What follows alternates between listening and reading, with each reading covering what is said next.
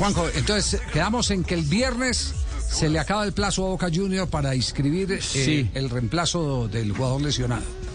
Es el único club en la Argentina que puede incorporar porque se rompió los ligamentos Salvio. Salvio es delantero, Sí. pero Boca puede incorporar en cualquier puesto. No tendría problemas Boca de incorporar un extranjero porque eh, recordemos que Fabra no ocupa una plaza Sí. y después tiene otros cuatro extranjeros y hay eh, seis eh, autorizados para ser inscriptos, cinco en planilla. Es decir, vos podés tener seis en el plantel, pero en la planilla no pueden figurar más de cinco. Boca actualmente, sacando a Fabra, que está naturalizado argentino, tiene a Zambrano, que es peruano, a Campuzano, a Villa y a Cardona. Por lo tanto, no habría problemas en que esa incorporación, ese hombre del que usted habla, espero Sí. que nos dé el nombre porque tengo muchos interrogantes. No, no, no, tengo, te- eh, tengo, tengo dos. si es extranjero. Ten- Tengo dos, tengo dos.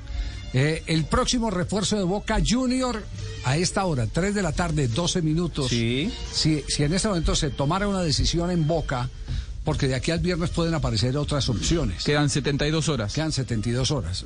Esas opciones dependen de, de otros contactos que han hecho por, por otros lados. Pero a esta hora, si, si, si cerraran la, la, bajaran la cortina en boca, los dos opcionados son además colombianos. Ambos. Ambos colombianos. Caramba. Atención que estamos en capacidad de decirles que Boca sigue insistiendo ante Banfield por cuero. El extremo derecho colombiano. Ellos Sí, tienen jugadores. de gran, gran año y medio último en el fútbol argentino. Bueno, eh, eh, eh, estamos en, con- en condición de decir que el, el tema eh, se sigue moviendo con un in- interés manifiesto del técnico de Boca Junior, Miguel Ángel Russo. Es más, eh, como me lo contaron, lo cuento. Mm, Russo, desde hace mucho tiempo ha estado enamorado del juego de, de- de cuero, De Mauricio, pues. de Mauricio Cuero, es jugador de selección juvenil de, de Colombia. El tumaqueño. Eh, y fue quien le recomendó, porque eh, a un proyecto a largo plazo él lo quería tener en Boca Juniors. Proyecto a largo plazo eh, de, de, mm, ruso como director técnico. Eh, porque tiene la, tranquilidad o siempre la ha tenido la seguridad de que a donde llega llega para durar mucho tiempo. Y entonces él, de cierta manera, pidió, le pidió al jugador que si tenía la posibilidad de volver al fútbol argentino para tenerlo cerca, eh, que hiciera el esfuerzo y esa fue una de las razones por la que él retornó de México a Banfield de Argentina. Del Atlas, donde estaba jugando. Exactamente. Pero surge otra alternativa, eh, porque ya Banfield eh, en principio ha dicho que, que no se va a desprender del jugador, aunque cuando se trata de negociar eh, hay, hay negativas eh, que representan por debajo un interés simplemente de ganar más plata en la operación. Ah, claro, el Teville, el billete. Yo, yo, yo me hago el renuente eh, y, y lo que hago es... Para subirle el valor. Subirle el precio, exactamente. Pero atención a este otro nombre. Juega en Talleres de Córdoba. ¿Ya tiene la pista, Juan? También colombiano. También Sí. colombiano. Baloyes Ajá. marcó el fin de semana. Eh, ¿Qué tal anda? yo sé que, que Boca hizo gestiones por los dos, pero que tanto Talleres como Banfield le pidieron una locura a Boca. Una locura de plata y que Boca no estaría dispuesto a poner ese, como decimos acá, ese fangote de dinero por estos dos jugadores. Me dicen que el 7 a 1 le ha representado otra vez la eh, autoridad con su voz fuerte frente a la comisión técnica a Miguel Ángel Russo. Ah, como para decir, vayan a buscármelos. Hágame el favor, lo necesito.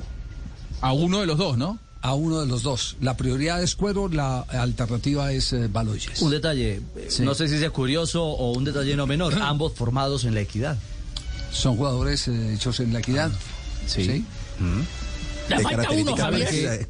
Ah, Le falta uno que es plata, Javier. No, no, en no. esa lista meta, el favor. No metan el- no, no, el negocio sí es de plata, pero Pues tranquilo. el señor de Anderson, El- pensé el yo que me hablaba de plata, sí Anderson es de Plata, plata. el goleador. ¿Qué, qué decía Castel? Profe, ¿qué dice? escurridizo, encaradores, punteros, punteros, eh, ante la ausencia de Salvio, que va a estar mucho tiempo sin jugar por Sí. su lesión, busca, busca eh, hacer, obtener un jugador por la derecha más o menos con lo que hace eh, Villa por izquierda, con características distintas, ¿eh? porque estos son amarran más la pelota, la llevan, eh, su frecuencia de paso que la del otro, la de Villa Sobre es todo- sobre frecuencia todo de Cuero. paso más larga. Mm, yo- pero yo El acuerdo- cuero, cuero la amarra, la amarra, la no, lleva. Pero yo acuerdo, perdóneme, le he visto unos goles de contragolpe eh, con Banfield. Claro. eh, eh, al estilo de Villa. Yo no digo que sea más veloz que Villa.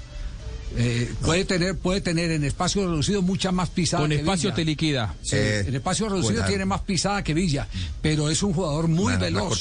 Muy veloz. Sí, claro, veloz sí es, sí, lógico. Sí, Mejor dicho, Cuero te sirve claro. para un ataque en largo y un ataque en corto. Eh, es- cuando hay menos espacio. Claro, que no es lo mismo de Villa. No es lo mismo de Villa. Villa, Villa Recordemos que Es más explosivo. necesita, necesita más, eh, más espacio. Más por, eso, recorrido. por eso sus ataques efectivos eh, y victoriosos son en los contragolpes, ataques largos. En los contragolpes. Ahora, yo lo he visto más lúcido a, a Cuero que Baloyes Cuero, para jugar por afuera. Porque recordemos que, que lo que Boca necesita reemplazar es un jugador de las características de Salvio, que Salvio jugaba abierto en la derecha y Villa abierto en la, en la izquierda para, para eh, ampliar bien el terreno de juego.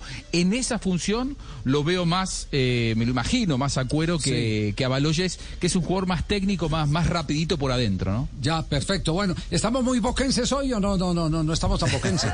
Demasiado, bueno, como mundo, siempre. ¿Qué, qué dice? ¿Qué dice? siempre. Bostero siempre. Ah, Puntero, Siempre el mejor. botero usted. Más goles, No goleador, se de desvista. No se, no se desvista, Horacio, quédese tranquilo, déjese la ropa puesta. Me voy a quitar la ropa que es el mejor porque ahora sí, ahora sí tenemos entrevista exclusiva con eh, el Gordo Cardona. El mejor, el gordo. El gordo Cardona, Heredero de Riquelme. Flaco de ahora, se ve flaco Sí, ya. sí, sí. Por favor. sí. Ah, es entre exclusiva. Es exclusiva, sí. Ya usted. Entrevista exclu- eh, la, lo- Ah, la por- risa lo dice Por eso lo risa lo dudaba. dice todo. Exclusiva. Ojo, penalti. ese día quería hacer esto, muchas gracias. Eh, Pero- la llamada ayer me emocionó tanto, permítame- Javier, que me dijo, va a hacer una entrevista. Pero permítame un instantico, Negrita, porque en este momento hay revisión de VAR en el partido entre la Juventus y el Porto. Penalti a favor del Porto. Están revisando.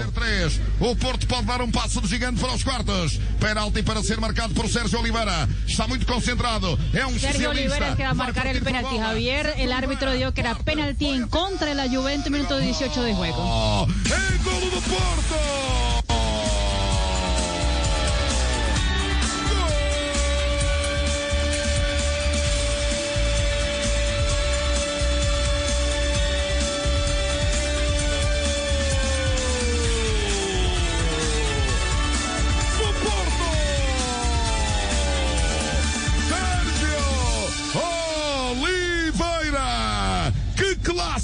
Que destreza! Sérgio Oliveira viajou para a esquerda Chesney, completamente iludido. Bola para a direita do polaco. Chesney E a la Porto izquierda, el cobro al palo de la mano derecha, bien recostado, bien esquinado para marcar. Bueno, el tercero de la serie. Esto se le pone eh, duro a la Juve. 3 a 1 el global, 1 a 0 el resultado parcial en casa de la Juventus en la ciudad de Turín sobre 19 minutos Marina.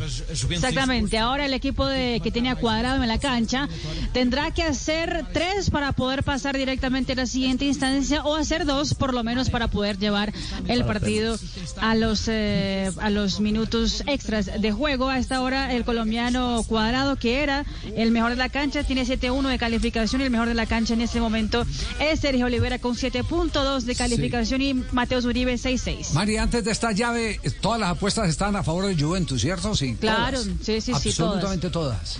Este es el palazo de, de la Liga de Campeones. Nos decía Sebastián, eh, estaban pagando un euro y medio eh, a la Juve.